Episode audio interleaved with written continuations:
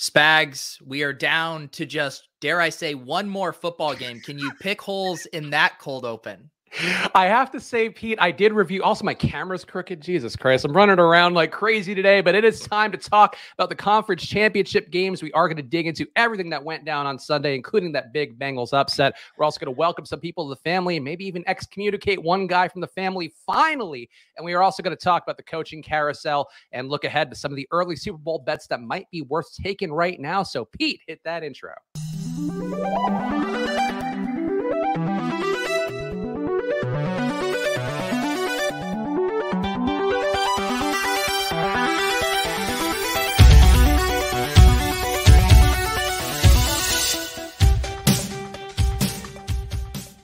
Hello, everyone, and welcome to another edition of Splash Play, the fantasy football podcast for every game under the sun, where my studio is being changed as we're sitting here. And I am Chris Spags, joined by your friend and mine, Pete Overs. At Pete, how'd you make out this conference championship weekend?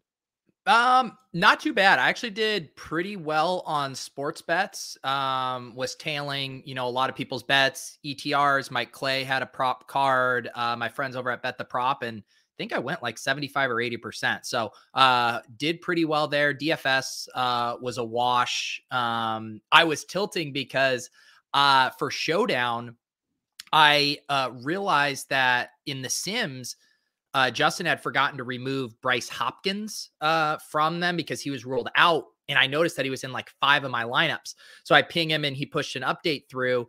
And so I was just kind of manually going and just going to change those and not um, you know, rerun everything. And so I was putting in Ben Skowronek or whatever, just because he was the only other cheap Rams guy on there. And then watching him have that drop touchdown, which at his ownership level and in some of those lineups would have been a pretty big swing. That was probably my biggest tilt of the day yesterday.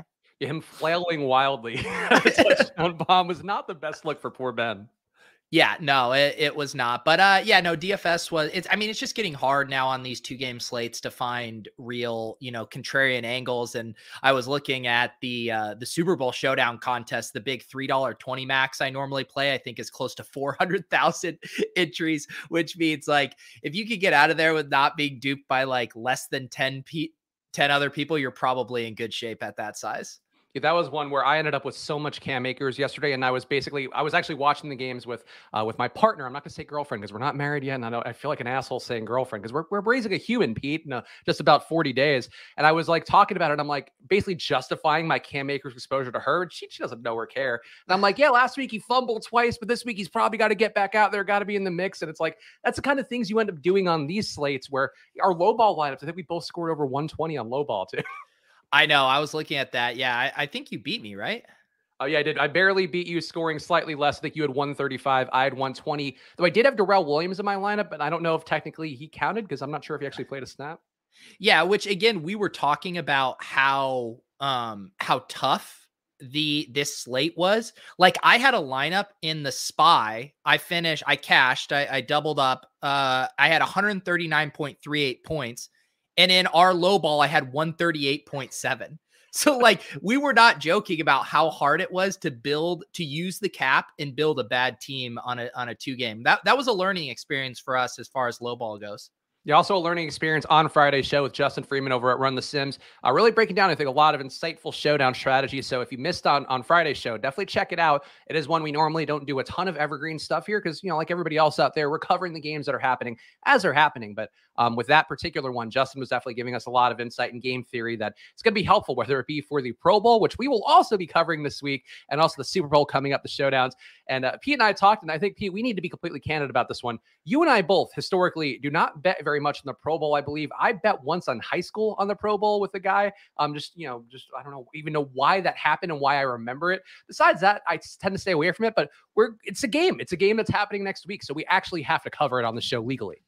Uh, yeah, no, I'm happy to do it. Uh, my my friend and colleague Pete Manzanelli uh, once went very hard uh, covering the Smoke a Pro Bowl. Um, but yeah, it's uh, I, have had a few years where I've played DFS for it. I assume uh, DraftKings will have contests, so I, you know I'm down to get in the Pro Bowl streets. Yeah, so Friday that'll be coming up there. Thursday we're going to do our 2022 best ball intro on this show. Pete's already been hitting those streets a little bit on ship chasing with Pat Kerrane and Gretch as well. So make sure you're checking out that as well. That it's all going on here. The games continue because this is the fantasy football podcast for every game under the sun. And also make sure you are going to footballoutsiders.com slash subscribe. You get packages on there for 99 cents a week to get better data into your life. Our, our draft coverage is actually starting. Our guys headed down to Mobile this week to give you some premium takes from our, our writer Mike Tanier, who also does some stuff for the New York Times going to be a lot of things going on at Football Outsiders as we finally, I get to exert my will on them and change things and build in my image and have them cover things that I want to see, which is premium access to rookies, Pete. That's going to be, it's going to be important and valuable for us, I think, with basketball to actually have, we're dispatching very smart football people to do the work so you and I can gamble. Uh, you saying in my image is like the most creepy pseudo god statement I've ever heard in my mold them in my just the call. Uh, but no, it'll be fun there, and I'm excited to see what they turn out there. And again, just more more avenues to talk about football, which is really what this show and everything that we're trying to do is all about. And also make sure you are subscribed to Pete's channel. Also go subscribe to the Splash Play channel. It does help us out a bunch. Hit the like button on this video if you are watching on YouTube, and check out the podcast feeds as well. If you're just listening to these shows on the go, uh, the shows are going to continue on in the off season. We're going to find new ways to have fun doing this. Probably going to do some silly things as well maybe review some football movies in the off season. Um, we actually, I guess, Pete, we do have to tee up our, our off season content draft, which um, I maybe Meth's show will make the list again. Maybe it can't. Yeah. Do you think you uh, are going to? I know last time it technically wasn't a competition, but you were pretty much embarrassed in our pizza eating contest. Uh, do you think you you can uh, keep up with me this time? I think it's possible. I mean, who knows? Maybe we don't do that one this year. I, I, am dieting. I have to say, I have already almost hit my prop line that we talked about in the season. I'm down 17 pounds right now after about four weeks, three weeks here. Four. Wow, that's impressive. About four pounds a week. Um, yeah, doing, do nutrition solutions. If anybody's heard of that one, which is uh, uh it's me and a lot of WWE guys who have, have, used that, or um, they're getting influencer money. I am not, but yeah, I've been eating clean macros, having cheat days on Sundays, and it's now to the point where like the cheat days on Sundays, I feel absolutely repulsive and don't want to eat anything yeah. bad for the rest of the week. I'm uh, I, I'm doing because I had my trip with my buddies divisional weekend where I just ate and drank whatever and now I've been dialed in cuz I'm going out to LA for the Super Bowl so I was like I'm just going to be completely clean between now and then. So let this past weekend like between the combination of the snow day and having football on like not drinking and eating like shit uh was very hard for me but have I told you about my hack I'm getting into non-alcoholic beers? No, I, I, did not. Actually, that's funny because I've talked about that with with Alex because of her doing some Heineken zeros and and being like it basically tastes the same and there's no point to drink a four percent if like the non-alcoholics giving you the same feel. Exactly. Yeah. The, so there's this company, and it's, I don't know if it's one of those crazy big brother things because I have now started to receive ads for them ever since I started drinking them, but the Athletic Brewing Company. Um, and I've just been trying their golden ale one. Apparently they have a bunch of IPA ones, but I, I don't need to drink non alcoholic IPAs. Apparently they have like a, a Mexican beer version as well that I'm excited to try.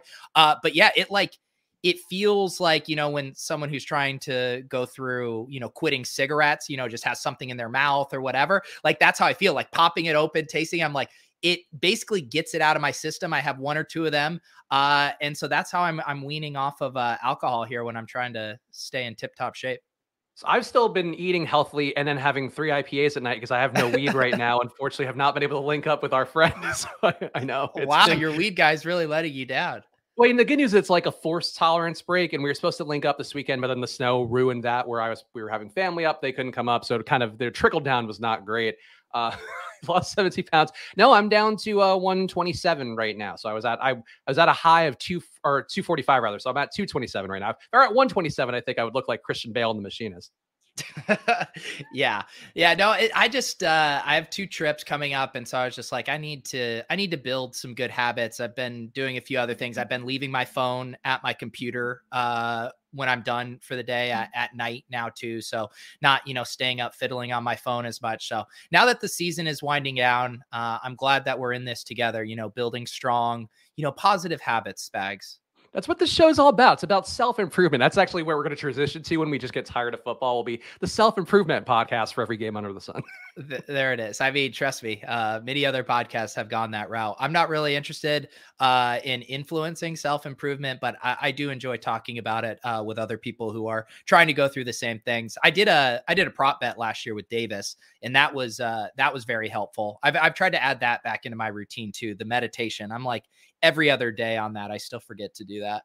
Yeah, look, and hang out with us all offseason. We're going to talk more about the stuff. We're going to get to the football nitty gritty now, but this is just what the show is, guys. So if you're new around here, we appreciate you tuning in. I'm seeing some names in chat that are not frequent participants, including Ryan, some of the other guys. So if you are just a regular who's watching quietly, feel free to chime in. And if you are a person who just doesn't have time to watch all the episodes, come hang out when you can because we are going to keep running this one as best we can. Let's talk our conference championship recap, though. And of course, the big one the Bengals upsetting the Chiefs as a seven point dog uh, in Kansas City. Everyone wrote them off. They were down 21 10 at halftime. Uh, did get a little bit of a luck box touchdown from Samaje Perine. He ends up with that 41 yard touchdown catch. Not much else there. Joe Burrow, 260 yards, two touchdowns, and a pick, and also runs five times for a very crucial 25 yards. A stark contrast to what Patrick Mahomes is doing at the end of the game. Joe Mixon, 21 carries for 88 yards, plus three catches for 27 yards. And then Tee Higgins was the big receiving guy, even though Ja'Marr Chase had some crucial ones, including a touchdown, six catches for 103 yards, and 10 targets for him.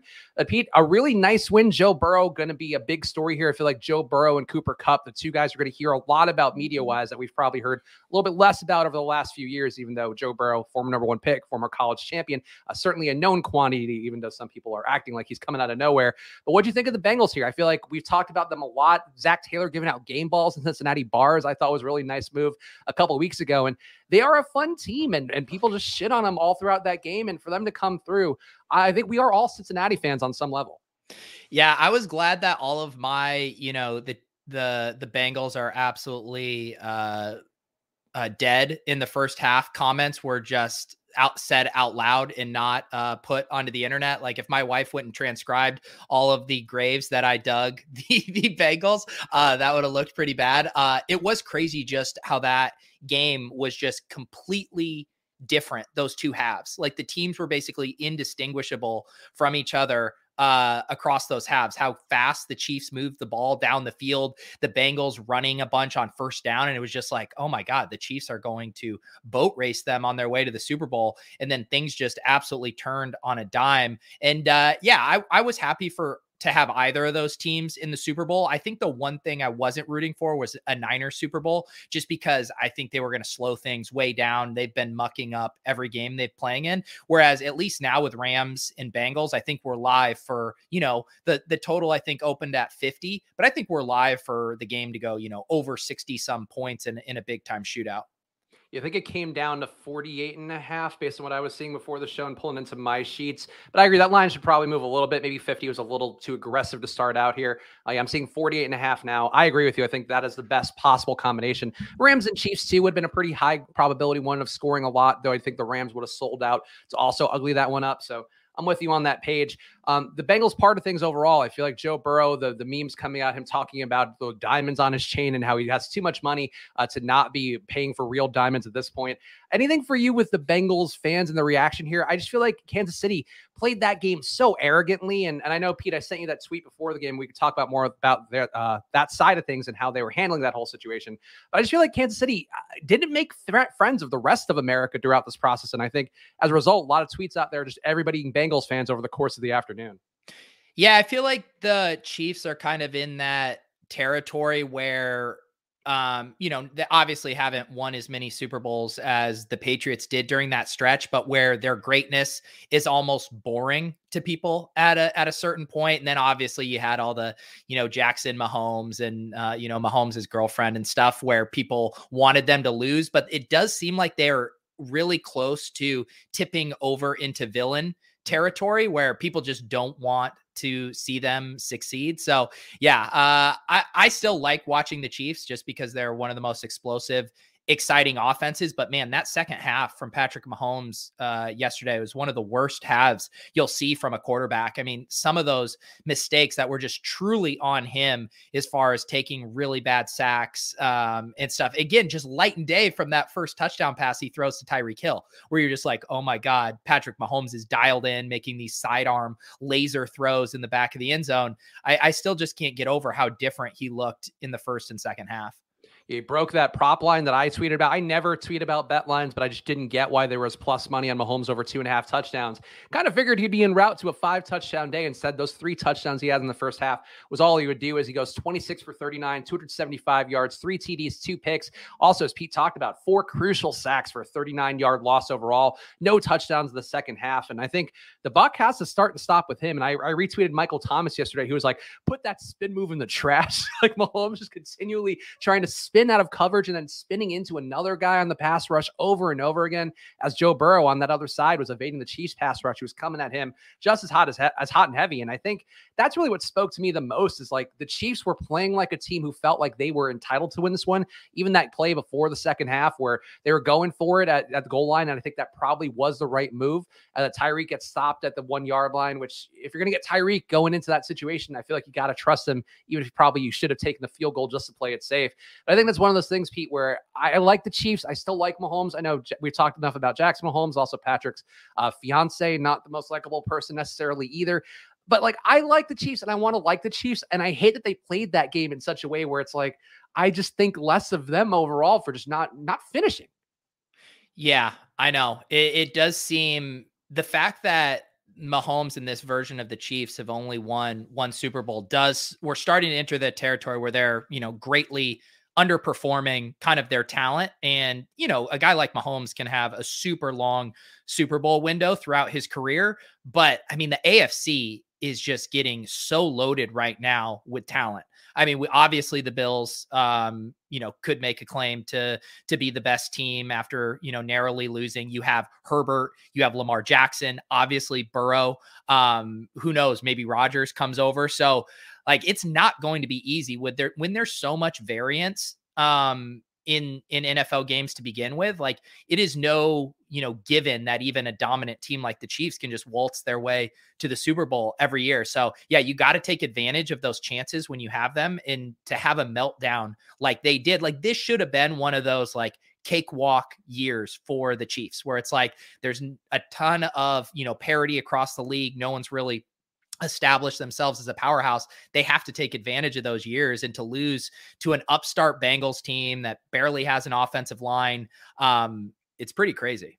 Yeah, really a wild one, and I think too does kind of uh, speak a, lesson here to people out there when they when we look at betting when we talk about it. I know Pete, uh, we talked about the Bengals odds to win the Super Bowl. I think that was last week uh, when we did our preview of the conference championship bets you could take, and I just didn't think the Bengals should have been plus eight hundred at that point when everybody else is in the the plus two fifty range. I think the Chiefs actually might have been minus money when we looked at it on the show.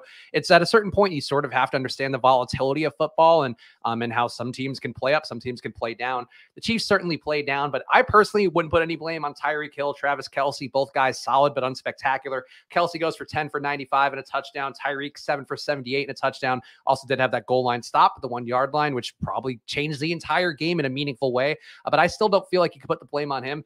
Mecole Hardman, too, best game he's had all year. Uh, the running backs, though, I feel like this is one thing and, and probably a ding into uh, the candidacy of, for the coaching jobs that Eric Bieniemy is going to get as the offensive coordinator, where former running back, and then you have that performance by Jerick McKinnon and CEH, where McKinnon looks pretty good. Then they go to CEH as McKinnon's not getting the results. CEH then drops a couple of passes and just like looks not great. I, I, think if anything to me, like the receivers to me came where they needed to be for this game, Pete. But I think the running backs, that was a weakness that they need to shore up somehow.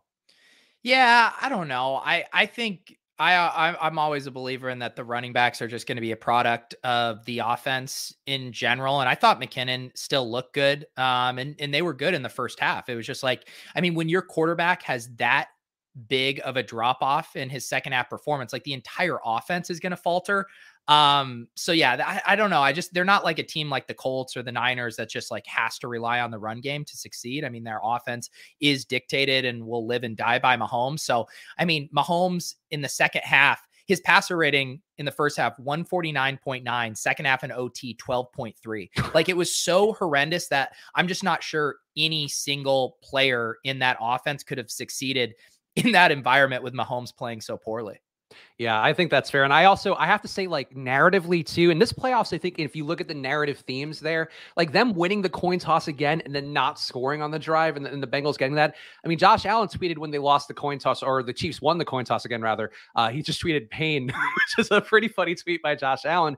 But it is, you know, like they really reaped what they sowed here, just kind of getting by the skin of their teeth last week. And this week, they just didn't have enough in it. And, you know, again, just a testament to the Bengals and uh, the Chiefs. Unfortunately, as Alex says in the chat, Mahomes hit the shimmy and all downhill from there. And that is basically what it was. And, and they need to go into this offseason. Like, if they don't come out next year trying for an undefeated record, I like I don't know what this team is. Like I just don't know what what they think they're doing moving forward.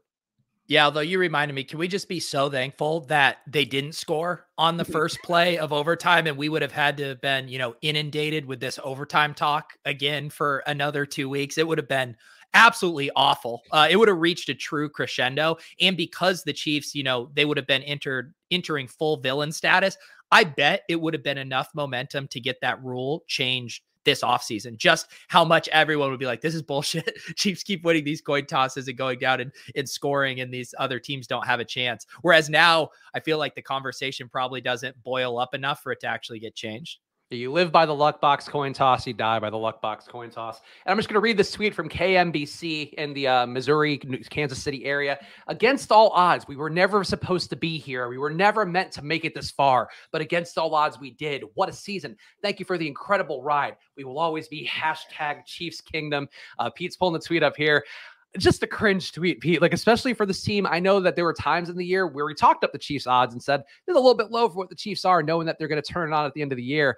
They've still been a pretty highly ranked team all year. They were the favorite going into the year. You can't be this tone deaf. Otherwise, that is how like a city becomes a villain. Yeah, this is. Uh, again, it reminds me of kind of like when I would make fun of, you know, New England fans and they'd be like, well, you don't know how hard we had it for so many years until we just started winning titles every single goddamn year in every sport. It's like, sorry, there's there's no sympathy for you here. Also, like they should be walking around with the target on their back. They should think that they're the best team in football. I mean, that those skill position players, Mahomes, like they are the best, even if the records didn't necessarily uh, reflect that this year. So I would love to know the story behind uh, what social media person or whoever dictated that this post should get up there, but just a complete lack of self awareness. Um, you'd almost need it. You know how on Instagram where you can post a story just to your friends or specific mm-hmm. friends. Uh, they needed a version of this where only people who were Chiefs fans could see this tweet because no one else was going to let this slide if you're a social media manager out there, maybe consider geo targeting. yeah. And that tweet too, it's worth pointing out. Uh, I sent Pete that tweet like, oh, can we post this? Because I had it in my sheet as like something we should look at. Uh, they did delete it, I think, after being shamed publicly by enough people. it was funny too because I had seen other people dunking on the tweet, and I still hadn't seen the tweet last night, and it was had already been deleted. And so then you sent me the link again, and I was like, I don't think I'm going to be able to view this. So they they got out from underneath that tweet pretty quickly. Now let's talk about the NFC side. And guys, hit the like button if you're watching live or after the fact. We appreciate it a bunch. And shout out to the chat. I appreciate all the people chiming in right now and participating here because we, we this is what it's all about. We're just having fun talking about football. The Rams, though, held off the Niners 2017 after Jimmy G throws a pick to end any last minute comeback hopes. Cooper Kupp, 11 catches for 142 yards and two touchdowns on 14 targets. Odell, monster game for him, too. Nine catches for 113 yards on 11 targets. Poor Tyler Higbee hurts his knee again. And CJ Uzomah, too. Got to give a shout out to him on the Bengal side. And maybe maybe we'll do that in an upcoming segment in an Italian character. Uh, but overall, those two guys have like tough, tough day for the tight ends who are actually pretty chalky. Kendall Blanton does fill in, though, and probably is going to be pretty live for the showdown contest for the Super Bowl. Five catches for 57 yards. Cam Akers, Sony Michel end up in a pretty valueless split, though that could have been driven by Cam Akers hurting his shoulder early on, then having to leave the game. But I think Pete and, and people in the chat already uh, teeing up a little bit on Matt Stafford, calling him Stat Padford again. Um, I I think I planted a very early flag on the Rams when we were doing the offseason shows. I'm excited for Matthew Stafford. Obviously, we love Cooper Kupp. It's hard not to love him if you're playing any fantasy at all and you had any access to him on a weekly basis or in a season long way. But like Matt Stafford, I, I, just like the joy in his face given that post game interview. If you're a Lions fan, I know our, our guy Slapnick Prospect was tweeting about uh, if we're going to welcome Matt Stafford to the family this week because as a Detroit fan, like you got to feel good about him getting a shot. But I'm happy for Matt Stafford. I'm happy for this Rams team. Like they kind of teetered on the brink of maybe underperforming this year. And and Stafford, I feel like, had the most to prove it, and he proved it majorly in yesterday's game. Yeah, I'm stoked for them too. They the Rams kind of went all in this year, the way they constructed their team, and you know, even getting someone like Odell when they did, I think proved to be uh, an important factor. Just having that extra playmaker. Um, yeah, so I'm, I'm stoked for them. I think they, you know, similar to the Bucs, similar to the Bills and the Chiefs, they had built, and I guess you could say Dallas to a lesser extent had built a really balanced team. You know, where they were strong on offense and and on defense. So I definitely think they uh they deserve to uh to be here. I still have a slightly bad taste in my mouth from the last time the Rams made the Super Bowl and they just played that awful game against the Patriots. That I mean, what was the score to that? Like 13 to 10 or something. Um, but this is a new version. It's uh it's Matthew Stafford, not Jared Goff. So I'm just ho- hoping we can get a, a shootout game uh and both of these teams don't, you know, turtle up. I saw someone making a comment about uh these coaches, you know, still having the potential to to go in their shells and run the ball a ton which they they will do at times. So we just need to figure out what the exact environments are for this to be a shootout. But uh, I think the Rams are definitely capable of it. I'm also thinking, look, I think Cooper Kupp, it's going to be hard to even think about fading him at all or even coming in under the field on him for that showdown that'll come up for the Super Bowl. I do think, though, you got to play a lot of Cam Akers and Sony Michel Pete. And I, I, I talked up top, but I talked myself into Cam Akers yesterday. But I feel like in that spot, like, I, I think the Rams are going to lean on the run as much as they can. And um, again, we'll get more into the preview here. We have two weeks to sort of dig into all the stuff. But I like Cam Akers and whoever at running back in your lineups for showdown already. And I don't know if you feel differently, but I'm willing to keep going back to the Cam Akers as well because they clearly want to feed him if it doesn't line up right. Yeah, I mean the Cam Akers stuff was interesting for for yesterday. I mean, he didn't have a great game. I think I did lose my my bets on his over on uh on rushing props, but I mean, going into that game, like I was reading Kerrane's piece on NBC uh, and talking about that, you know, the way to attack the the Niners was through the air, that their run defense was much stronger than their pass defense. So, I mean, it's it makes sense that they chose to go through the air, and you saw how much success you know Kupp and Odell were having. So. I'm not too uh, worried about it. I guess I could say I was wrong in that I didn't think Sony Michel was going to get quite as many carries as he did. Um, that shifted kind of back toward more of a, a timeshare there as far as a full bell cow thing. So maybe those fumbles were lingering in um, in McVay's mind from the divisional round. But uh, I think Cam Akers is going to be fine. He's just had a couple of tough matchups. I mean, the Bucs and the Niners are not two of the easiest run defenses. You know, the Niners then they got a solid day from Deebo Samuel, despite Jimmy Garoppolo trying to kill him with throws over the middle, but four for 72 plus a TD. Also runs seven times for 26 yards. Uh, George Kittle held in the block most of the day, does get one touchdown when things got desperate. And Eli Mitchell kind of bombed here, 11 carries for 20 yards. You get how that could happen going against an Aaron Donald helmed defensive line, but overall, Pete it felt like the Niners are kind of limp, and it does feel like this has got to be the thing that leads to Jimmy G leaving town.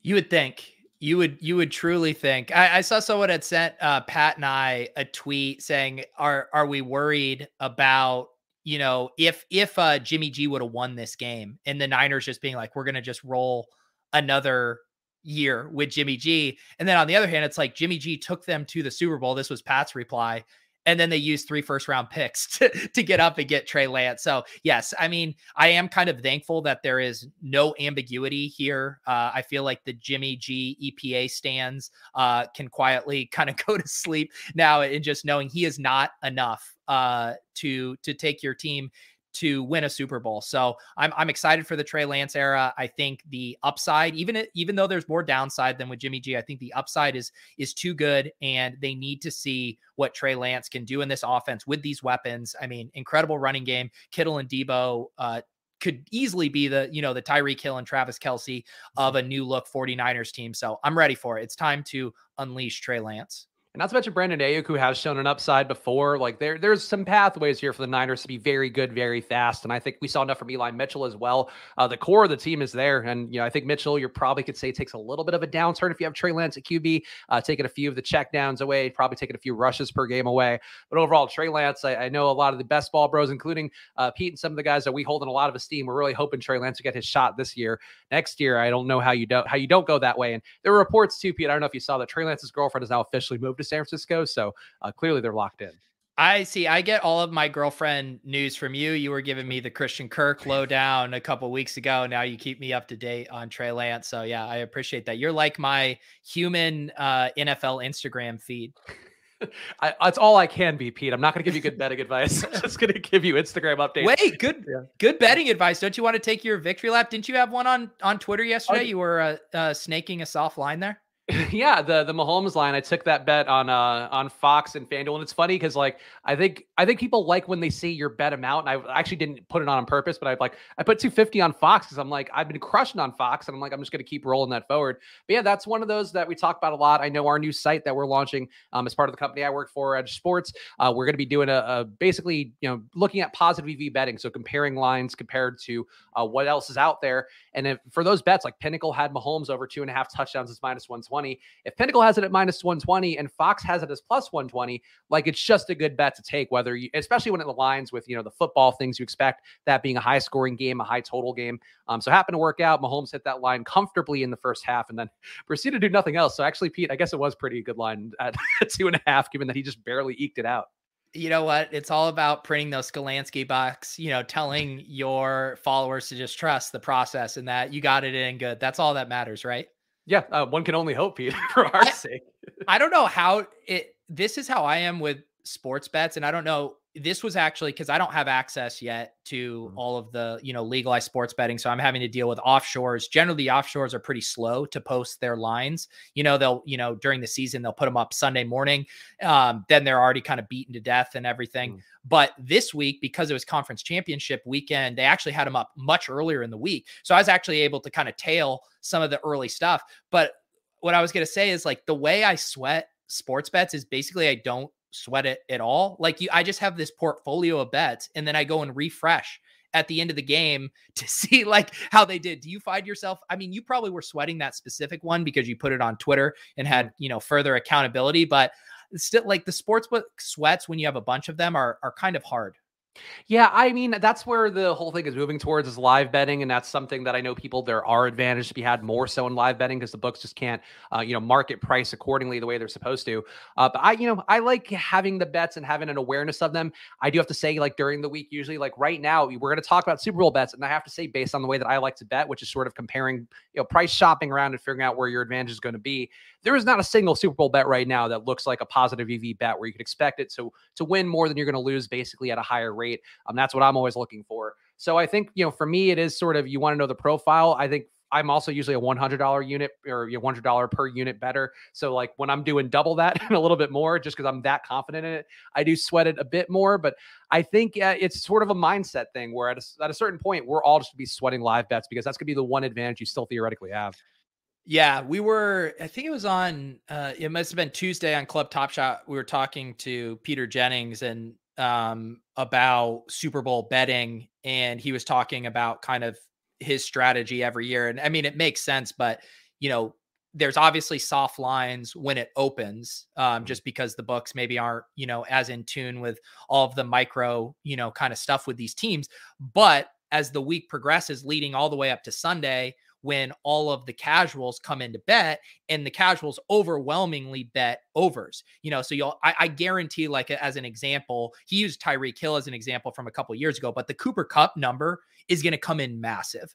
Um, I, I wouldn't be surprised. I know in most of these spots, um, he's been like anywhere from like 100 to like 115 yards. My guess is that by Super Bowl Sunday, like that line could get up to 120, 125 because every casual is going to be like Cooper Kupp has wrecked the world this year. I'm betting the over on his yardage prop. And so basically, Pete's point was, you know, waiting until about the last possible minute to then come in and bet unders on all of that stuff that gets inflated by you know the public money coming in so that'll be something to keep an eye out try to poach those you know bad lines that come out and then kind of sitting on your hands until all the casuals come in and change them again yeah, and we'll be tracking these bets too. If there are ones that come up throughout the course of the week that do sort of take that angle where I feel confident enough to say like this is a positive ROI bet, a plus EV bet, um, I'll drop them on here if we can. And um, and worth. I also enjoy you explaining like another really sharp person named Pete because you're like, well, Pete's strategy here. It's like you referring yourself in the third person, like you're some sort of delicate genius. No, I, I am not. I'm not. I'm just more tilting that I don't have uh, access to a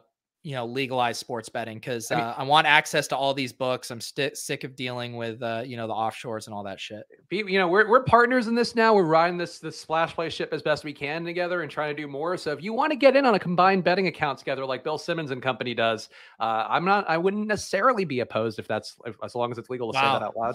Intertwining our finances is uh, that's the next step to our relationship. That's true. It's our podcast matrimony here. and Anthony in the chat asking, does this turn into a daily Wordle review show after the Super Bowl? Oh, I mean the big game. Sorry, Pete. Uh, Pete, first of all, Wordle obviously thriving in the streets. AT and T replying to my Wordle tweets, trolling you for some reason unclear. Uh, but Pete, we're going to keep doing other things here, and I don't think we have to fall back on the Wordle crutch unless that is something that comes up in the offseason show draft. I will say, uh, I was having a, a, lot of fun with that bit, but there were some true. It was always fun because, like, anyone who follows me, you know, knows that I'm doing a bit, and I actually don't give one flying fuck what you do with your free time or what games you play. But I started getting replies from people who don't follow me, who were like legitimately super pissed that I was saying that mm-hmm. things about Wordle. So yes, that the my Wordle hate had somehow uh, you know, gravitated toward even, you know, non pockets of our sphere on Twitter. And uh, yeah, I found out Big Wordle Twitter uh, can get big mad. Yeah, people just searching Wordle to be. I I will never get the concept of people who search something just to get angry at it. Like, find something else to do would be my thought. Yeah, I I don't even get the impression that it's people searching for Wordle so much as like there's maybe like one small overlap with people they follow and I follow, and so then the algorithm kind of like drops it in your feed. Uh, and maybe it was just such a scorching hot take that the algorithm just had to uh, to shove it in more people's faces. And Mari in the chat saying PrizePicks props are almost like betting. You know, same thing for our pals over at Underdog, where you can use that promo code SPLASH to get yourself up to a $100 deposit match. Um, if you don't have legal betting in your state, certainly trying to take advantage of those sites. Uh, Thrive Fantasy, another one, like, you know, they've previously partnered with us as well. But any of these sites out there, you know, if you are looking for that betting fix, you can find some of it. Um, you're not going to find the gigantic paydays like you'll see uh, BR betting and some of the other sites retweeting. I don't know if you track that at all. People like it's it's $20 like first touchdown score props where somebody somehow wins $130,000 dollars. And I hate that's what the betting industry promotes because that is so unlikely to win very often. Yeah, no, it's the uh, it's the Vegas Dave school of uh, of marketing these things. Um, yeah, the uh, I, am just I I feel like we haven't seen from Rovell in a while the like parlay, you know, parlay mm. pats, you know, 19 leg parlay that that he hit. Um, it's been a while since we've seen those yeah, he probably he probably feels like he tapped that well. He's got to go back to it at some point. Plus, everybody's doing that now. Like I know there are some uh, some other people that have definitely stolen the Darren Rovell school of thought. Um, but Pete, I think it's time to do a little welcome to the family if you're ready. Um, I'm always ready for our premiere show segment. Welcome to the family CD. Chepale, what balls on this guy, Amaro? Shit, he's gonna take an eternal dirt nap any one of these days. Get out of here with this shit. Lauren the Ferrari back in my garage. Welcome to the family. I'm gonna welcome you to the family. Get in here, get in here.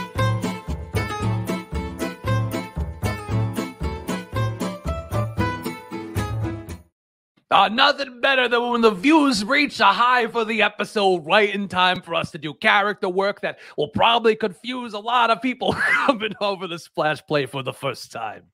Hey, hey, it's good to be here, Spags. You know, we're down the now. I want you to follow this closely. We're down the one game left there in the season, and we're running out of people to welcome the family. I'm looking around the table. There's no more place settings. We got all all the dishes are used, dude. We got to be very judicious who we welcome in here today. But that is going to be the case. Well, we do this pretty much every Monday, unless Pete feels a little fatigued and I go, we could spare you. We could spare you this week, Pete. We got enough other bits to do. We are going to indoctrinate somebody uh, from the weekend into the family each, maybe two people, or maybe today. I think we got to say goodbye to somebody. But first, I'm going to welcome one guy in because, quite frankly, I, I, have a soft heart. I know on this show, uh, my the guy who I'm not sure if is me or is a, a different person entirely, Chris Spag. Sometimes a bit of a dick to people out there, but I as an Italian based character, have a soft heart for somebody called CJ Uzomah. And CJ Uzomah uh, kind of sounds like an Italian name, but more than anything, just hurts me to see him with his injured knee leaving that game. A guy who all playoff long became a reliable target for Joey Burrow. Joe Burrow, as everybody saying, because he's so white gold. But CJ Uzomah, a guy going down this time of the year, Pete, as his team is on this historic run. I just got to welcome him in, give him a little hug, give him a little kiss on the cheek because he brought it all and he did, gave it all to this team, and now he won't get to reap the benefits. Look, Spags, I think it's incredibly commendable that you're welcoming an injured, a maimed person into our family. I think it's incredibly sweet of you. You were telling me before the show that you're going to cut up his little pasta, his little chicken parmesan into the smallest pieces, and you're going to even put it in your mouth and you're going to chew it up for him just in case he's not physically able to chew his own food. And then, like a mama bird going to her baby bird, you're going to spit the little bits of chicken parmesan into CJ CJ Uzomah's mouth and make sure that it goes down nice and easy. That's so sweet of you, Spaggies. That's what is what you got to do for the to play because his knee hurts. Obviously, he can't chew food correctly as a result. Uh, so yeah, you just got to spit his. But sometimes you just want to spit in the player's mouth. That's also a thing. Oh, th- this actually reminds me, Spags. I was listening to the broadcast and I kept hearing your name mentioned. People talking about Steve Spags over here I'm just wanting to know who's the real Spags. Is it you? Is it Stevie Spags? Because I'm getting kind of confused these days. There was a point before Steve Spagnuolo rose to national pri- uh, whatever prominence is what we would say in the community, uh, where I could search Spags on Twitter and I would just find things about me, which was somewhat helpful as a content creator. Then Steve Spagnuolo comes in, leads the Giants to some Super Bowls as the defensive coordinator, then completely sucks on the Rams. People would ask me if he's related to me, and Pete, at this point, I think I'm just going to say he's a distant uncle. Okay, okay, because I think I would personally like to see you guys enter the Roman Coliseum and kind of fight it out for true SPAC supremacy. That would just personally be my idea. Now, welcoming into the family, he doesn't know me, but I know him. Actually, he might know me. Maybe he got some bad SEO on his name from a, a certain celebrity. He's like, "What's going on here? They're hurting the name, hurting the brand." You know, it's it's true, but uh, I do want to welcome someone to the family. Okay, Spags. I don't know if you saw our king, dude, the most swaggy dude I've ever goddamn seen. Joe Ooh. Burrow. You see him waltz in the Kansas City, rocking the bling, the fur coat. Who knows what kind of animal was killed to make this beautiful jacket? But King Joe Burrows, this is a throwback, looking like Joe Namath out here. Okay, this dude is welcome to the family. I'm gonna give him the biggest drumstick we have, and I'm gonna drizzle marinara sauce all over it and feed it right through his little mouth.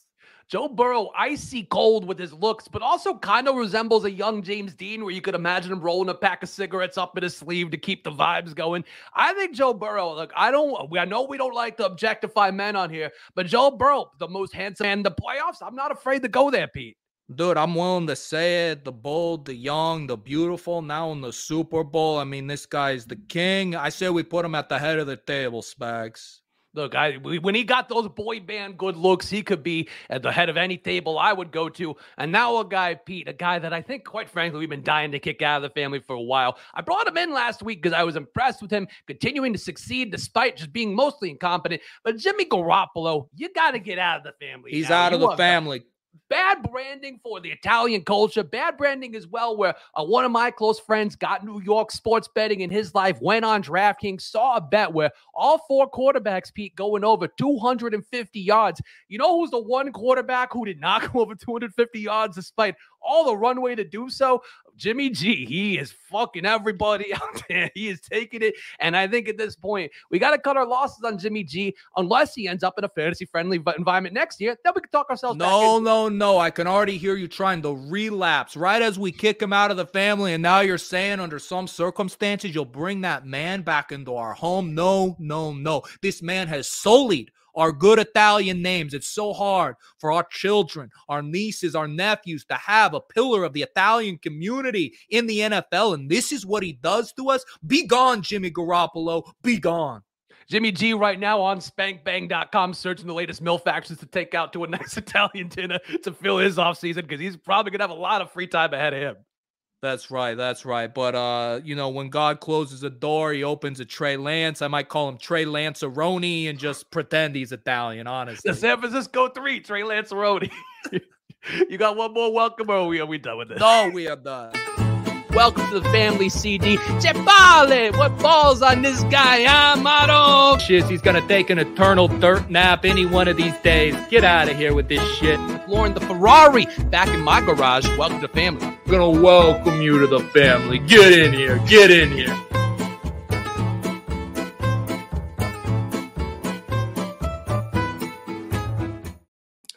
It's always sad to see him go. I don't know who we're going to welcome to the family next. I guess we have to welcome Pro Bowl players in the family. What are we going to do? Uh, you know, I don't know. Maybe come up with a new segment idea.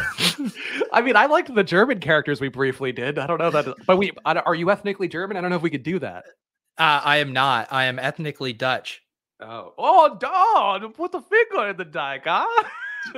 wow, please, someone please clip that. Uh, Coach Carousel time, Pete. We got some new hires going on, and let's start with the. Uh, of course, we talked about the Bears hiring Matt Eberflus. Uh, he's uh, Pete cares not very much about these updates, but he will later on in the year. Matt Eberflus not going to be hiring a, or actually will be hiring a defensive coordinator. Excuse me, will not be calling plays for the defense for the Bears. So there's something to keep in mind there. Broncos. We talked about Nathaniel Hackett last week. He's poaching that Packers staff and hopefully building himself a better roster. But the Raiders getting Josh McDaniels. I think this one actually does matter. Uh, Josh McDaniels, we've seen rely on the run, also really I think play some uh, conservative play calling both for the Patriots and for himself when he was the Broncos coach. I think this is a really big one for Josh Jacobs. And I think we also have kind of to pour one out for our guy, Rich Bisaccia, who the players seemed like they wanted to hire. He helped stabilize that team in a really tough year with a Jon Gruden's midseason removal. But Josh McDaniels coming in, Pete, that is a big game hunt that people, a lot of teams have been going for the last few years. So you got to feel good about that get. And I think really Josh Jacobs me is probably a 20 touch guy. And I don't know he's going to get drafted where he should be in best ball. Um, probably a little bit overpriced there. But I like this move for the Raiders, and I think it's probably going to bode pretty well. Yeah, I'm probably not the right person to ask because I mean, the last time Josh McDaniels had a head coaching stint was back when I actually rooted for Laundry and was a Denver Broncos fan. And he came in um, basically like a tornado and it went through the Broncos franchise, trading away, you know, Cutler, Brandon Marshall, pissing off Peyton Hillis. Like it was quite the ordeal. And it was a situation where the organization gave him kind of carte blanche as both a GM and a coach to make all the decisions. And he did not have the skill set uh, or I guess the interpersonal soft skills to pull that off. And so I guess the interesting thing for me here will be, you know, is he going to be you know, having kind of unilateral decision making, or is he going to play to his strengths, which clearly is calling plays and being a really good offensive coordinator? So, assuming that you know he hires a good defensive coordinator or whoever is is there right now and he's willing to delegate and not go mad with power like he did in Denver um then I think he's going to be fine. And you also have to assume he's probably matured and learned some lessons from the last time that happened. That was a long time ago. But that's always what comes to to my mind when I think of Josh McDaniels as a non-offensive coordinator I think that's fair. And, you know, maybe I'm a little biased here as somebody that does believe in personal growth and does believe in the ability to be less of a, you know, a piece of shit or whatever it may be relative. Uh, much like I think you should leave fit. I used to be a piece of shit and now I'm not anymore. I would say for Josh McDaniels, you kind of hope that's the case and he comes in with some of those lessons learned. And I think, you know, the war chest for the Raiders is pretty interesting. You have to do some position guys you can use. Hunter Renfrow, we do know the historical love that Josh McDaniels has had for a solid, reliable slot receiver. You have Darren Waller a tight end. We've seen him get usage out of some tight ends as well, um, and certainly provide those guys a lot of value. And again, the running backs, like I think every stop he's been at, uh, does look pretty good. Uh, but that is, I hate the outfit. The Belichick ripoff outfit is so cringe. Yeah, uh, I I remember this one uh, uh, too. Yeah, it, it the McDaniel's era in Denver was so funny too because we started off to a really hot start too. I think we started like six and one or seven and one. Kyle Orton was the quarterback. They beat New England at home. Josh McDaniels was treating it like his Super Bowl. Uh, you know, beating Bill Belichick, jumping up around, and then it was all downhill from there. We ended up not making the playoffs that year. The Chargers, uh, you know, won out to finish the season, and uh, it was all downhill from there for Josh McDaniels. Yeah, we'll see what happens here. I, you know, I think it's an interesting spot for him, and I hope that it does work out uh, for him here and for the Raiders fans, who I think are an interesting spot. Vegas certainly a team you want to see be fun, and a hire that I really like. And uh, we also had uh, Travis asking about our Viking, uh, the Vikings, his Vikings rather, who we think should be hired. I'm not really at a speculation part, though. I do think one team I'm curious about how they're going to go to, and we can share that in a second. But the Giants hiring Brian Daboll from the Bills, I think a really nice win. Unfortunately, our, our mutual pal, more Pete's pal, Crack Rock, uh, sourcing there, not working out with the Brian Flores hire. But Brian Daboll, a nice pickup. We know what he did with that Bills offense, a guy who came in. And for me, you know, like I normally do like guys coming from more of a, an offensive coach kind of pedigree where they're looking more at the you know, explosive downfield throws. Daboll was a tight ends coach, but we saw him really make the most of Josh Allen for sure. And I think lean in fantasy wise on stuff that made him good. And Daniel Jones, I know there's some questions out there about picking up his option now, but if you're a Giants fan, I think you got to feel really good about this hire as a guy who got the most out of a team that uh, maybe didn't have a lot of talent. And the Giants actually do have the talent to be good next year if they kind of get things going in the right direction. Yeah. Uh, I think, I mean, it's only a positive. Like the Giants need as much help as they can get. I feel like they've kind of tapped out on, you know, what they can do from a skill position standpoint surrounding Daniel Jones with talent. I mean, you have one of the better running backs, you bring in Kenny Golladay, you know, Sterling Shepard, Evan Engram, like all of these guys are, you know, at least slightly above average, you know, players. So what what more can they do to kind of fix this other than trying to find another quarterback or shaking things up? So I think it's an encouraging uh hire and you know, Josh Allen is like, you know, what if if they could get you know uh, Daniel Jones to be like 70% of Josh Allen, uh, they would be absolutely thrilled. And they have similar type of, I don't want to say skill sets because Josh Allen is in another tier, but at least coming into the league, you know, tall, big dudes with big arms that can run. Like there are some comparisons there. So it seems like a nice fit and it will be a good experiment because I think it's always sometimes hard to untangle quarterback, coach, offensive scheme, you know, what really makes things work. Um, I think if they can unlock Daniel Jones here, it will definitely be, you know, a tip of the cap toward, you know, the coaching side of of what's pulling the levers there. Yeah, that's where I'm pretty much with it. Where I think Daniel Jones can do a poor man's Josh Allen. That would be my hope. We've seen him be mobile, be able to run around. We've seen him be able to throw the deep ball here and there. The issue is, I think this Joe Judge offense the last few years was not rewarding that ability to throw it downfield, and that's something where you know that's if that's a function of the offense, that's what you're doing. You guys have you have Slayton out there. You still have Golladay being useful. We certainly saw enough from Kadarius Toney this year where he could be good. I think the weapons are there in Barkley. If you get a little more out of him, and and he's really more of a rich man's, I would say Devin Singletary type. Uh, Singletary certainly came on strong this year, but we know Barkley and the pedigree he has, assuming that he stays a part of this team. I think there's a lot there for the Giants, and I think for you know for best ball type stuff, I'd be intrigued by getting this team at. Uh, I know you're digging into this a little bit more, Pete, but I feel like you can get Giant stacks for literally nothing right now, and I think they could actually have some value. Yeah, I I don't know. I haven't reviewed the only ADP I reviewed was with Pat, those top 40 uh, picks. And um, I think Saquon was was the only guy uh, in the top 40, although that was even similar, I think, heading in to this year. Kenny Golladay was what going in like the late fifth in stuff. So yeah, there's gonna be huge discounts on on all of those guys, and I, I think they could be interesting. Yeah, I'm with you on that. And then the one that uh, people are asking about, DJ Local saying, the Texans going to get Josh McCown? Apparently, they wanted to hire him last year, and they've been trying to get other teams to interview Josh McCown so they can get him in. I actually think the Texans are going to hire Brian Flores, and that, that could be wrong by me. This might be me reading incorrectly, reading some tea leaves.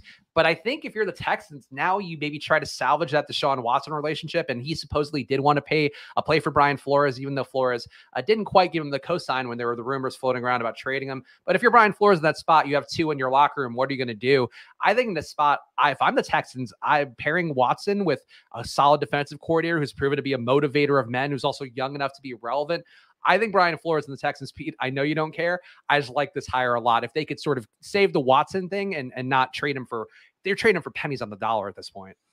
Uh, DJ Local saying, are they going to get McCown? I mean, I, I haven't read much uh, lately on the uh, the Deshaun Watson stuff, but it really seemed like he he was done in in Houston, had played his last snap there. So yeah, I don't know on that front, but uh, yeah, I think it's it's a coaching upgrade. I I was bummed to see Flores out in Miami. I think he's a pretty sharp coach and has kind of shown a skill set for being able to rebuild uh, there. So I think it, it makes sense uh, for both of them. It's probably demoralizing for Flores for like, you know, starting with a rebuild with the Dolphins and then having to do it all over again now. Uh, but yeah, I think it's a fit that makes sense.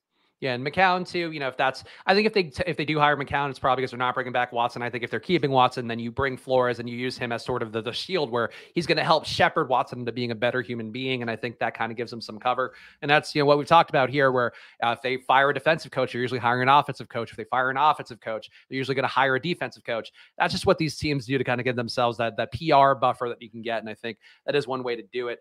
Um, and I think coaching hires too. Uh, the Jaguars still have not made their hire. The Saints still have not made theirs. Both teams supposedly pretty hot on Byron Leftwich. We'll see which way that goes. Uh, but otherwise, Pete, I will spare you from talking more coaching carousel because now we can talk some Super Bowl bets if you want to pull up DK Sportsbook and, and screen share that. Sure. Let me see what we got here. I feel like you'd be happy. You're happy whenever you don't have to talk coaching. So I'm going to give you give you a little bit of a taste back after you had to survive one more segment, which you're probably going to survive like at least five more. It seems. Yes, the I mean, whenever I see those on the show sheet, um, you know, it's it's always tough for me, Spags, to whenever to you see up. the show sheet, you mean, I mean, which is pretty rare in itself. We used to do that. Like I used to share it with you. Now you just know, like we text about it, and that's a little behind the the sausage being made here on Splash Play. Yeah, uh, you know, I I appreciate your show sheet work, Spags. Um, we're put okay. we're cobbling together a whole year of shows. We got to do it somehow. DK Sportsbook though, there you got the Super Bowl specials, Super Bowl 56 futures. I think maybe some fun bets. Again, probably not plus EV bets, but I think there are some speculative ones we could probably make. Uh, yeah. Let's let's see here. Um, what which ones? Yeah. What, what category do you want to look at? Let's look at the futures first because I think this is one right away where you can make a case for what the story is going to be. It's worth keeping in mind. Super Bowl MVPs do tend to be the quarterbacks. Um, the Super Bowl specials we can get into; those are just kind of one-line prop bets. This one, I think Joe Burrow at plus money makes a lot of sense. I think Matthew Stafford would be the one I'd be least inclined to take. Um, the minus money QB, not an option that I would really love. Um, if that line does move a little bit more towards positive money, maybe there. But I feel like right now, if you look at this board, Pete, Joe Burrow, Cooper Kupp, I think Odell also plus 2000. I think those are probably my top three favorites. I don't think the Aaron Donald one, I don't get why that's at plus 1800. It feels like a, honestly, a pretty big ripoff. Yeah, I mean, to me, Cooper Kupp, I think, is the one interesting non-chalk bet. Obviously, quarterback, the best bet here. But I mean, we've seen Cooper Kupp have these massive games, and like the whole storyline this season has been, you know, how incredible Cooper Kupp looks, and it, it you almost feel like, and again, this is so narrative driven, but that Stafford almost feels detached from the conversation when we talk about Cooper Kupp. Whereas, like, you think back to years where, you know, Brady and Godwin had a big connection. It was always like the two of them, or even like Rodgers Adams. It's like this joint thing where it does just feel like Cooper Kupp is doing this all on his own, just from a narrative standpoint. So that one's kind of interesting to me. Cooper Kupp was even getting some, you know, MVP discussion, love as well. So if he does one of these two to three touchdown games, 150 plus yards, which is certainly in the range of outcomes for him, I think he could definitely be in play. And I think, I guess if I wanted to make some kind of other case, I think you can make a similar case for Ja'Marr Chase. Like if Ja'Marr Chase has the game that he had against the Chiefs in week 17, where he scored 50 some points, I mean, I think he would probably win MVP in that discussion. So at plus 2000, I think that's interesting. So the quarterbacks, Cooper Kupp, Ja'Marr Chase, those those are the ones that seem pretty interesting to me. Yeah, I would say too, like you could probably take a few of these and have a decent chance of turning a profit. Where if you take Cooper Kupp, you take Odell, um, you take Joe Burrow. I guess if you're taking Joe Burrow, you're kind of hedging against uh, the other two guys winning MVP. Like I think to me, just taking any bets, like take three of the bets that aren't Matthew Stafford, and you have a decent chance of turning a profit. Because like if Odell hits, like you're covered a variety of ways, and if Cooper Kupp hits, like six to one odds, like that's that's nice money to be made there, and you can sort of hedge with Burrow. Yeah, yeah, I don't I don't see a lot of I mean, I feel like there's probably better places to park your money than on on Stafford or or Burrow there. So yeah, I, I like the Kupp. I like the chase. Um, I mean, Aaron Donald would have to do insane things to to win that. Um, you want to pull up the TD scorers too? I feel like this yeah. one maybe there's something interesting. Um, Cooper Kupp minus 200. I feel like it's not a bet I'd want to take, but also like I you got to get why he's that.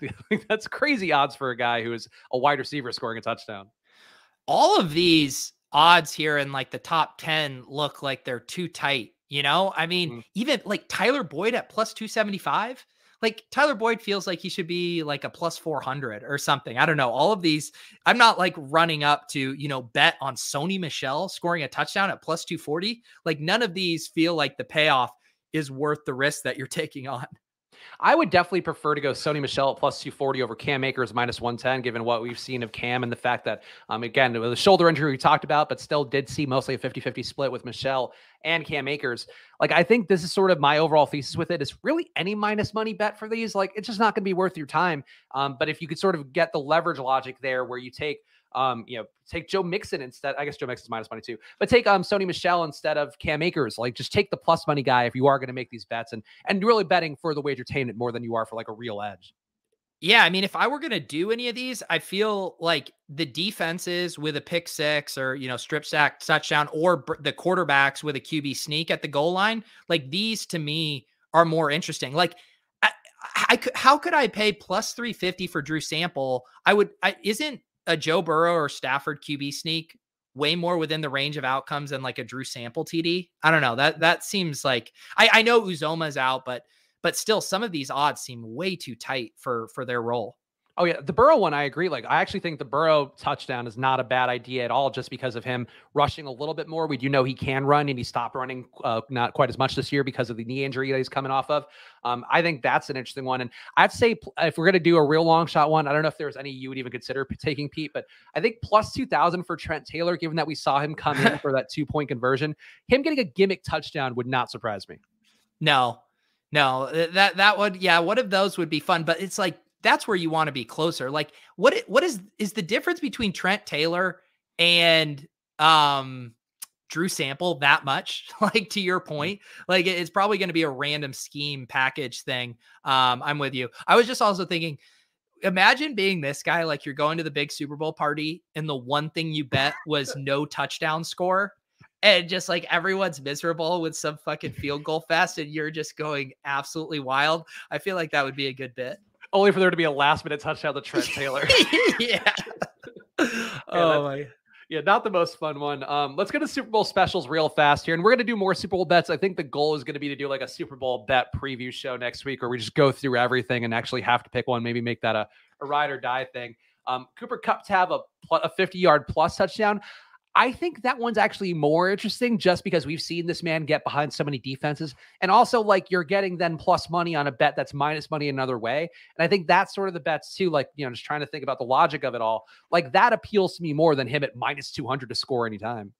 Yeah, I, would I'd rather take on an event like this, and I mean Cooper Kupp has been getting loose uh, in these secondaries a lot. We saw him do it against the Bucs. Uh, he did it yesterday. He even had that bad pass. So yeah, fifty yard touchdown uh, pass. That that one seems way funner, and it, it's crazy too. Like what were what were his MVP odds? It's not even that different. like mm-hmm. you know you and I also like uh, with prop betting in general and specifically the Super Bowl um, and I know like the plus EV grinders don't necessarily do that. That's just like, hey, if there's a plus EV EV bet, you make it. But I like correlating bets, right? Like if you're betting Cooper Kupp to win MVP, you know, him scoring a 50 plus yard touchdown reception is probably one of the things that would would need to happen you know for for that so uh, i think it's fun to kind of stack those up as well and then you really sweep uh, if your parlay hits so to speak so would you only do those then as a parlay, or would you be willing to do them as individual bets? No, I think you. I think. I mean, all of this stuff. Uh, I don't. None of these um, odds, I think, are probably going to have a lot of expected value to mm. them. I think there's a lot of vig baked into these. I think where you're going to see the value is just on the true you know, over under on yardage, rushing yards, stuff like that. I could be wrong. There could be some plus EV bets sitting in here. Um, but in general, with these specials, in the futures, I think they're pretty juiced up. Yeah, I'm with you on that. I would say the Ja'Marr Chase and Cooper Kupp over 199.5 also a pretty fun one, especially because any of these guys could get there by themselves. But like, it's hard to imagine the guy who plays worst not giving you at least 50 yards. I think. And I think to me that gives you a pretty nice runway to get there. I don't know if you had to take one between that Pete or the uh, Burrow and Stafford over 599.5 combined passing yards, and you know a little more money on the Burrow and Stafford one. Which one is more appealing to you? Yeah, I mean, I agree with your logic that it seems very likely that one of these guys could have a big game and then the other one would just have to be mediocre for you to clear that. Um, but man, plus 105 just does not make it move for me. Uh, I mean, that's still even both of those guys averaging 100 yards. I mean, that's that's massive. I saw someone in the chat said Cooper Kupp opened up at 102. I believe Ja'Marr Chase was at like 87 for the AFC Championship game. So, I mean, these are massive, massive numbers. So I think in general with these type of things, I'm I'm probably an under or a no guy with these. So I, I guess this is the cop out, but I don't like either of them. And we're going to talk more about these bets coming up in the next few weeks. So I think that was just a fun little preview we could do here. And I think as Matt Murphy says in the chat, he sums it up pretty well. Can't wait to lose more money on the Super Bowl. I think that has summed up a lot of great players' NFL seasons out there, uh, or NFL betting and fantasy seasons. Uh, but I agree, like, you know, Super Bowl is fun because you, I think if there's any time, Pete, you could justify taking these kind of bets more than you would normally. And I'm with you. Like, I am more of a plus EV grinder. I'd rather take bets that are positive assets rather than ones that are, you know, going to be minus for the Super Bowl, you can kind of throw it out the window because it's just you want to give yourself little things to root for, little carrots to enjoy throughout the way. Have you ever played uh, roulette at a casino? Uh, I mean, I have once. Yeah. Yeah. Well, like there's like this thing that happens where you know you you you place a few of your bets, or at least this is generally how it goes. You're like, all right, I want red 23. Oh, I'll, I'll put one here, and then they spin it, and then there's this like FOMO aspect right before the the guy closes the bets, and people kind of like toss a more few more chips down here. They'll toss a bunch on red, just like at the last second, just empty the clip. And that's always what happens to me with sports betting for the Super Bowl, where it's like early in the week, I'm like seeking out all the plus EV bets. And then Sunday rolls around. It's like Gatorade, let's go. You're just like emptying the clip on whatever is left in your account because it feels like we're not going to be uh, able to bet on you know NFL until what I don't know the NFL draft. So uh, yes, uh, I th- I'm going to start as a very sharp sports better at the beginning of the week, and then I'm just going to be gambling by the end of the week, which I think is the way to do it. And you know that's unfortunately like so it's not what the industry right now is kind of given to people, but like that's the approach. Is like take the best bets you can when the markets kind of support that in a meaningful way. Um, again, Matt in the chat talking about it, arbitrage bots that are out there. Um, arbitrage tougher than ever, I think, to find capably, but you know there are some times you can get to those. Uh, but low hold bets, like all these ones are the ones ones you want to take advantage of. And at the end of the day, it's like, okay, cool. Now I've taken the best bets I can that should theoretically have value if I'm treating these bets as an asset. And then it's like just spend your money on something fun and hope one or two of them hits to kind of cover your your outlay for the day. Yeah, um, it'll be fun. I think there's going to be lots of opportunities, uh, and uh, yeah, we'll try to uh, we'll try to talk about them. We'll we'll be doing shows on on Thursday and Friday. So hopefully by then we'll have a decent amount of the first wave of, of prop bets up by then. Yeah, so we're going to keep an eye on that one. And next week we'll do a full prop betting special. And hopefully, you know, we'll give you guys the ones that do look good along the way if there's something that's just a misprice or a misvalue. And then next week we'll do the fun one. We'll probably, I don't know, maybe we can make that a fun drunk show or something. We'll figure out a way to do that and make it unique. But as Pete said, we're going to be back Thursday, Friday, two 2.30 Eastern. So come hang out with us then Thursday doing a best ball draft. And I guess we're doing FFPC for that, right? Uh, no, I mean, there's underdog drafts. Oh, are there? I didn't. See. Oh, okay. Because yeah. I looked in the lobby, I didn't see. Oh, good. Okay, good. So we can do an underdog they, draft. They don't have they don't have tournaments set up, but you can do self-contained twelve person leagues. Oh, okay, cool. So so yeah, maybe a friends and family one then. Yeah, yeah. They have um they have five dollar, um ten dollar, and twenty five dollar. They also have them in both fast or slow drafts. We'll obviously do a fast draft uh for the show. So yeah, uh, did we say we're gonna do that Thursday? Right? Yeah, Thursday. All right. So yeah, this is your call. We will um We'll make sure to post the link um, both in in Discord on Twitter. But if you guys want to hop in a 2022 early best ball draft with us, uh, that will stream on Thursday. Uh, make sure you guys are around at uh, at 2:30 on Thursday because that uh, I assume it'll feel fast if we uh, promote this adequately.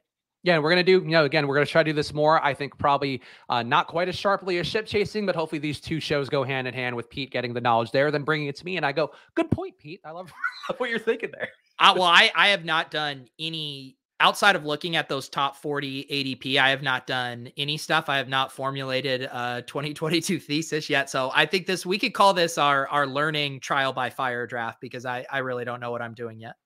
I'm excited for it. I'm excited to kind of do this all year long because last year we just uh, did a lot of shenanigans, watched playmakers. This year we're gonna do a little bit of everything here in the offseason. So hang out with us and uh, and rest assured for everybody out there that wants to bet on spring football. I am working every connection we have to get USFL stuff going, guys. I will tell you that uh, right now. I've asked everybody at our company. I know Pete, you're, you're working the you're gonna be at Super Bowl, so work the ground level there because it is a Fox Super Bowl, I believe.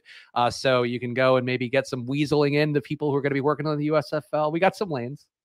What what if I what if my bit was like unofficial USFL ambassador and I'm just walking around with pamphlets Jehovah Witness style to be like, are you ready for USFL? Just evangelizing the good game. I think. Well, do we know because you're doing it on Underdog's dime, right? So you, they have to be doing USFL content then as well to fully make that worth their while, or, or That's they give you free reign.